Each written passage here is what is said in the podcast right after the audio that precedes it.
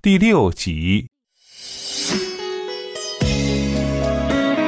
李宝莉和万小景就都笑，笑完，李宝莉就觉得心里也不是那么太难过。几个大事呢？无非一个男人想走，就算你不想让他走，想办法把他捆在身边就是了，犯不着把自己伤心的不成人样。把想法说与万小景听，万小景说：“哎呀，是呀，是呀，不想留他，就让他走人；想要留他呢，就准备好绳子套死他。”李宝莉说：“哎呦，我一把年纪，放了他，我再到哪里去找男人呐？小宝没有爹。”日子怎么过？再说了，我爹妈那里怎么交代啊？不想放他吧？那好啊，想办法套紧他喽。你是怎么套紧你老公的？好办啊，他提离婚，我说可以呀，家产平半分，小孩归他养。男人呢，说起来狠，分了他的钱呢，等于抽了他的血。他掰着手指头一算，觉得亏得大，就不肯离了。哼，这世道，我算是看透他们。哪天我抓到他的把柄，看我怎么收拾他。你有钱这个套子，我呢什么都没有。他要不要房子啊？已经说了，只要我同意离婚，他净身出门，什么都不要。啊，马学武这么有狠气啊！两个人便闷闷的喝着茶，看路上来来去去的行人。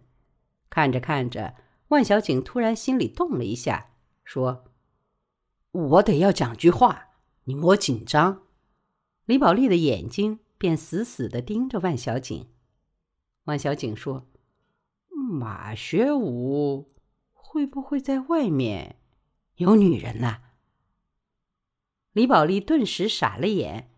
他想过马学武一千条离婚的理由，唯独没有想这一条。一连几天，李宝莉心里都在翻江倒海。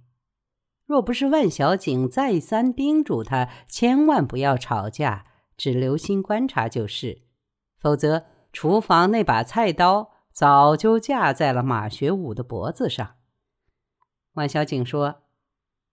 如果没有证据，你闹的结果是自取灭亡，离婚离得比火箭还快。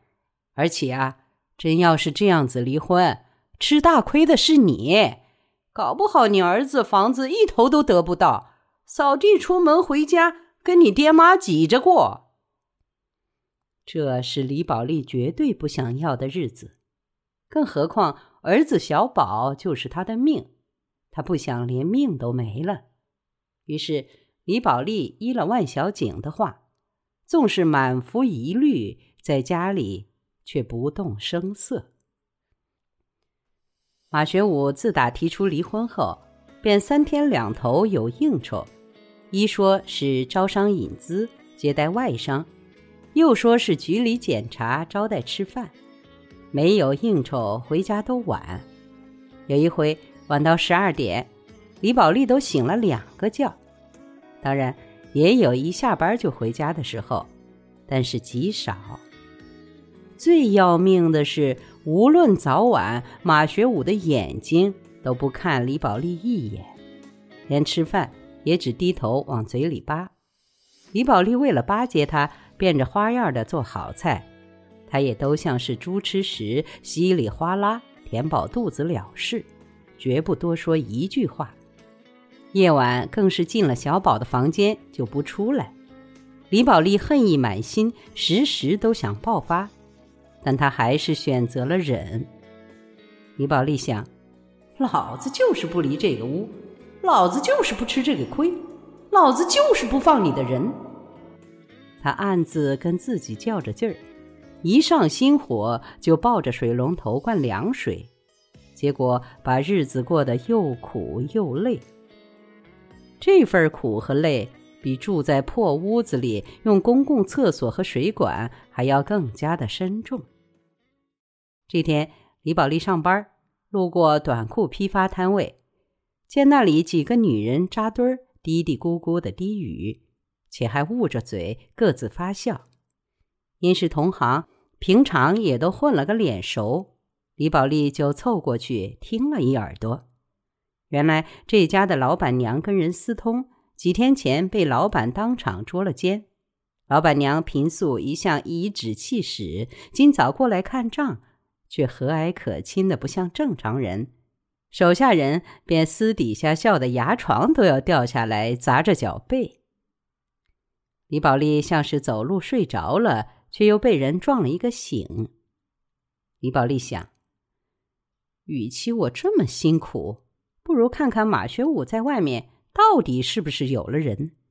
如果有了人，那又是个什么样的人呢？倘若抓到他的把柄，他还能翻个什么天呢？想到这里，李宝莉竟有点兴意盎然。他当即找老板要求请假三天。老板满心的不悦，说：“这些时候啊，你来一阵走一阵，到底还想不想做啊？”“哎呀，哪个凡人没有一点凡事啊？”“凡人也得守规矩，天下的打工者都是凡人，人人都有凡事儿。学了你这套，天下还不乱了？”“屁丁点事儿！”讲这么个大道理，我李宝莉如果能把天下搞乱，我还到你这里打工混饭，早就是中央的人了。去去去，这回我亲自替你顶三天，下不为例。老板也算是知晓李宝莉的为人。李宝莉还没有到家，在路边找了个电话亭，就给万小景打电话。电话那头的万小景沉吟良久，没有说话。李宝莉说：“哎呀，你觉得怎么样啊？你说句话呀！”“哎呀，我就怕你把事情闹大了，收不了场。”“我只想抓他的把柄，我手上要是有把柄，就能掐住他。”“如果抓到了，倒是可以拿他一把镇住他。万一他外面没有人，又被他晓得你在监视他，那他更要跟你离婚，你挡都挡不住哎。”哎呀，我会蛮小心的，不让他发现。哎，我送给你一句话啊，你就是亲眼看到他跟人上床，你千万莫露脸呢。林宝莉懒得跟他多说，便嗯了一声，心里却想：哼，我要亲眼看到他跟别人上床，我就得亲手剁了这两个奸男奸女。你还指望我不露脸？你说些屁话！巧也巧。当天，李宝莉就接到了马学武的电话。马学武像往常一样说：“我晚上有应酬，会回去买碗，你莫管我就是。”李宝莉呜了一声，也像往常一样，什么也没问，放下电话。李宝莉想：“哼，我不管你，我非要管死你！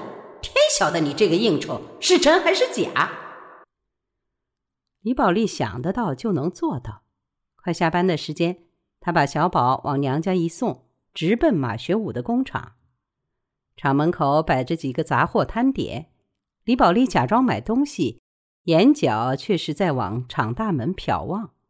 她想看看马学武到底是跟哪些人一起出去应酬。